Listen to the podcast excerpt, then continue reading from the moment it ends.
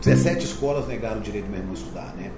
É, foram quatro anos para tentar achar uma escola para o meu irmão. Eu já acolhi jovens que falaram comigo assim, Gabriel, na, no meu quarto tem 455 tijolos. Você está dentro de um quarto contando tijolo atrás de um reboco, quer dizer que você tem muito, pouco, muito pouca coisa para fazer e muito pouco espaço para poder frequentar. Ela sendo mais velha, ela entende, poxa, mas eu sou mais velha. Por que, que eu tenho que ficar em casa? Por que, que a minha irmã pode sair? Né? Então, é, isso é uma coisa que dói muito nela e dói muito em mim. Porque eu fico é, é, assim, de mãos atadas. De acordo com o Ministério da Saúde, a síndrome de Down é a principal causa conhecida de deficiência intelectual, representando aproximadamente 25% de todos os casos. No Brasil, são cerca de 300 mil pessoas com trissomia do cromossomo 21, nome científico para síndrome de Down. Eu sou Carolina Ferrares e esse é o Diversem, um podcast do jornal Estado de Minas sobre diversidade, a cada episódio, a gente aprofunda discussões socioculturais com pessoas que têm múltiplas vivências sobre um tema em alta no Brasil ou no mundo. Um debate plural, aberto, com diferentes vozes para entender e pensar além do convencional. Hoje eu converso com Leonardo Gontijo, presidente do Instituto Mano Dal, com o psicólogo Gabriel Leandro e com Mary Ferreira, engenheira civil e mãe da Joana. A gente vai falar sobre os desafios enfrentados pelas pessoas com síndrome de Down e por suas famílias.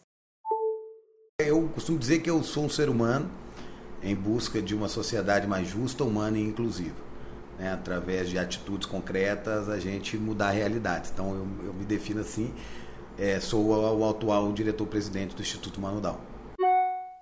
O Leonardo criou o Instituto Manudal, com sede em Belo Horizonte, em setembro de 2011 com o objetivo de dar visibilidade e melhores vivências para essas pessoas e suas famílias. O Mano Dal é um sonho de vida, né? É, é, é, o meu primeiro sonho era ter um irmão ou irmã, que eu tenho um irmão mais velho, uma irmã mais velha, apanhava muito deles e ficava pedindo para meus pais para ter um irmão ou irmã para bater, né? Para descontar. E meus pais não queriam ter mais filhos e tal. E eu já estava com 12 anos quando o Dudu nasceu, em 1990, né? E nasceu com síndrome de Down. E aí o médico, né, chamou meus pais, falou que ele não ia andar, não ia falar, ia morrer aos 4 anos. E o Dudu me olhou, né? Tem fotos e tal, e falou: acredita em mim.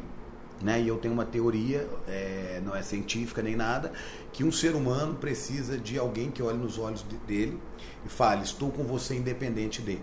Em 1990, quando Dudu nasceu, a expectativa de vida das pessoas com síndrome de Down girava em torno de 25 anos. Hoje já passa de 60. Um grande avanço, mas ainda há muito pelo que lutar. Estima-se que apenas 10% das pessoas com síndrome de Down são alfabetizadas. Mais de 70% dessas crianças foram abandonadas pelo pai. E elas têm sete vezes mais chances de sofrer abuso sexual. Leonardo não conseguiu ficar inerte à realidade que seu irmão poderia viver. A mãe deles demorou oito anos após o nascimento do Dudu para conhecer outra pessoa com síndrome de Down. Porque a verdade é que essas pessoas não são incluídas em ambientes que frequentamos no dia a dia. Foi então que ele criou o um instituto para tirar essas pessoas do eterno isolamento social. Hoje, com 32 anos, Dudu é casado, ajuda seu irmão no instituto e realizou seu grande sonho, Tocando 10 instrumentos, ele se tornou o primeiro músico com síndrome de Down a gravar um álbum no Brasil.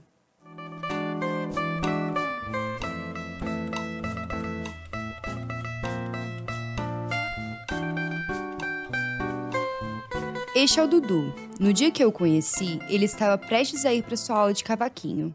É, e, e, também no projeto aqui do Instituto Mano Down tem um show que chama Mano Convida, e eu já, o meu, os meus primeiros shows que eu fiz é, começou com o Mano a Mano primeiro, que eu, foi com a Mônica Salmaço, depois foi com a Zélia Danca, o Lenine, o Paulinho Pedra Azul, aí depois vem o, vem o Mano Convida. Convida. Aí, nesse Mano Convida, eu fiz com a Fernanda Takai. O que o Dudu conquistou, todos deveriam ter o direito de conquistar. Sonhos realizados e a verdadeira vivência da realidade. E para falar mais sobre isso, conversamos com o psicólogo Gabriel Leandro.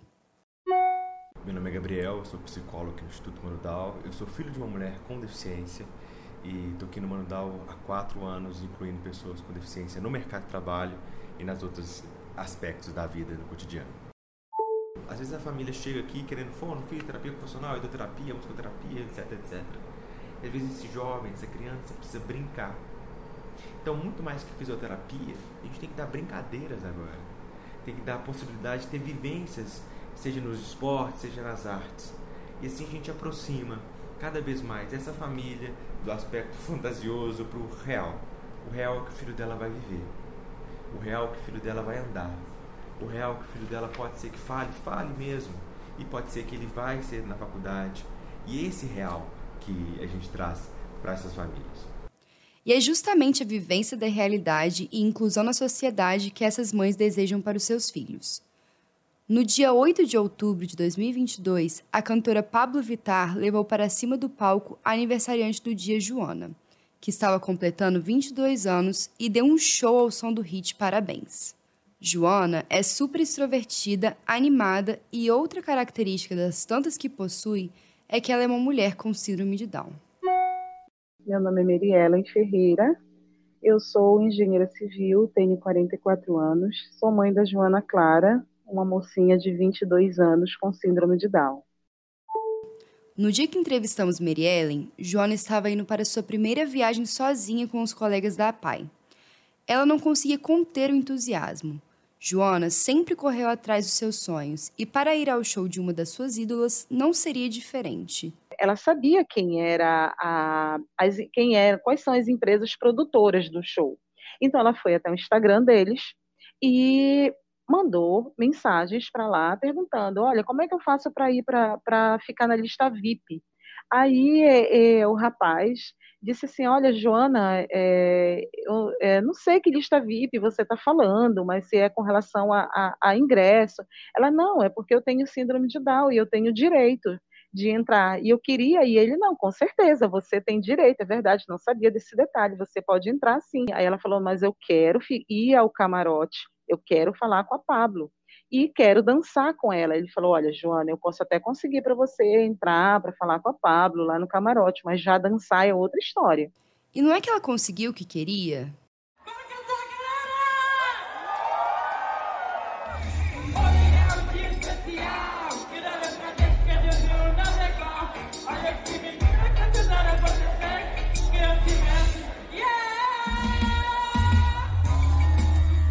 Agora, o próximo objetivo de Joana é entrar no mercado de trabalho para poder ajudar a mãe nas contas de casa.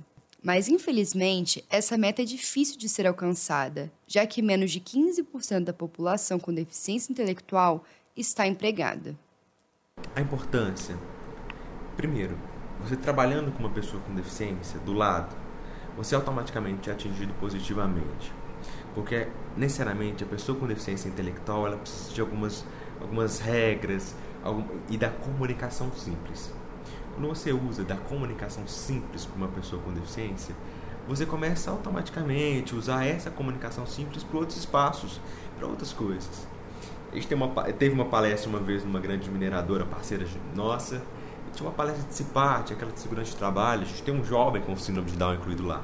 Então, é, tava aquelas reuniões de CIPAT, não sei o quê. E no final de duas horas, o palestrante perguntou: Gente, alguém tem alguma dúvida? E o jovem, do lado do CEO, levantou a mão e falou: Não entendi nada. Você pode dar um exemplo? Não sei, você pode resumir? Em 20 minutos, o cara resumiu uma palestra de duas horas e todo mundo aprendeu. A dúvida dele, certamente era a dúvida do cara do lado dele, que era o CEO. A dúvida dele, talvez seja a dúvida de todo mundo e a insegurança de todo mundo, mas ele transpareceu isso gente, nas palestras de sensibilizações que a gente precisa fazer nas empresas, a gente leva a autenticidade das pessoas com deficiência. Segundo Gabriel, para a pessoa com síndrome de Down ser inserida no mercado de trabalho, é preciso uma mudança de vida em todos os aspectos. Então, lá, dentro desse sentido, a pessoa começa a se sentir mais importante. Eu tenho tarefas a serem executadas. Eu tenho um porquê de estar aqui. Eu tenho um para quê de estar aqui. Eu deixei de receber um benefício do governo, um BPC, eu estou recebendo o meu salário, então eu estou ajudando em casa. Então isso gera um sentimento de pertencimento, de alegria, de autonomia. Eu poderia ficar falando aqui mil pontos, porque a pessoa está lá. E ela vai vestir a camisa assim, melhor até mesmo com o presidente da empresa, até que eu dou. Porque o sonho dela é estar ali. E ela vai agarrar aquilo ali com todas as forças possíveis. No Brasil, temos a Lei de Cotas, que exige que empresas com mais de 100 funcionários contratem pessoas com deficiência. A lei é super importante para garantir a inclusão dessas pessoas no mercado de trabalho, mas temos que ficar atentos a eventuais mudanças na legislação. Além disso, um ponto polêmico é que existem empresas que só contratam esses funcionários para estar dentro da regularidade, não dando o devido suporte e também não os colocando em verdadeiras funções para trabalhar. Outra coisa é que eu não vejo, eu não tenho essa, essa, não tenho essa representatividade. Eu não vejo esse, esse funcionário, né, com síndrome de Down, principalmente, praticamente em lugar nenhum. Aqui na, na minha cidade, que eu moro em Ananindeua, né, que é a região metropolitana de Belém, eu não vejo em lugar nenhum. Tinha um rapaz perto de casa que ele ajudava no mercadinho, que era uma das pessoas que eu, que eu até te falei que eu conheço com síndrome de Down, né, desde a época em que, antes da Joana nascer, e mas ele estava sempre por ali, mas eu nunca é, nunca vi as pessoas o tratarem com aquele respeito de que ele era um funcionário ali. Sempre as pessoas estavam ali como se ele tivesse ali só passando o tempo dele. Dessa maneira, nenhuma vida é impactada como poderia ser como explica o Leonardo do Mano Down. É possível se colocar no lugar do outro. Então, mas a gente pode ter humildade de aproximar de realidades diferentes. Como que a gente aproxima? Convivência. Não é através de cursos, não é através de nada. Então a gente tem que se colocar efetivamente no lugar do outro e ver que olhares matam, que as pessoas atravessam a rua, que as pessoas lavam a mão, que as pessoas te olham com desdém. Eu não sinto isso. Né? Não sei nem como dimensionar isso, mas você percebe à medida que você consegue perceber que as pessoas partem do princípio que as que ele é menos valia, né? Então, meu irmão, várias vezes, né? E não é culpa, né? Por isso que a gente tem que agir, e esses espaços são muito importantes. Pergunta pro meu irmão que ele quer beber na minha frente, por que que pra ele? Né? Eu tenho duas filhas, tá na rua, dá um bombom para minhas filhas, dá um bombom pro Dudu, ele não é criança. Né? Então a gente tem que mudar isso e essa convivência que a gente traz no manual. Então a gente, a partir dos quatro anos aqui é para qualquer pessoa. Então a gente mede quantas pessoas sem deficiência estão aqui. Porque é isso que a gente quer mudar. A gente só vai mudar os olhares com a convivência. E antes de terminar, deixa aqui uma mensagem do Gabriel. Contrate pessoas com deficiência. Existem 44 mil vagas abertas hoje em Belo Horizonte para pessoas com deficiência. Essas vagas não estão fechando. Existem 100 mil pessoas com deficiência. E tem que fechar essa conta. Essa conta é fácil fechar, é matemática simples, 100 menos 44. E as pessoas têm que contar com pessoas com deficiência. Então contrate pessoas com deficiência, conte se você conhece uma pessoa com deficiência e que você vê que ela está sozinha, que ela tem poucos círculos de amizade, liga para ela. Chama ela para um restaurante, chama ela para tomar um café. Ou então liga para ela para tomar uma água, que seja. A solidão às vezes está do lado da casa da gente. É uma pessoa que parou de ser chamada para as coisas. Porque é isso que fatalmente acontece. Ninguém chama para o aniversário. Ninguém chama para uma festa. Então, quebre essa rotina, chame para o aniversário, chame para uma festa, ligue para a pessoa, vai na casa dela, cumprimente ela.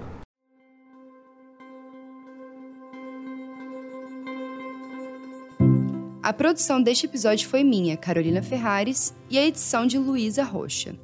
O podcast Diversem tem coordenação de Márcia Maria Cruz e Rafael Alves. Vai lá para ler também a reportagem completa sobre este episódio. Até a próxima!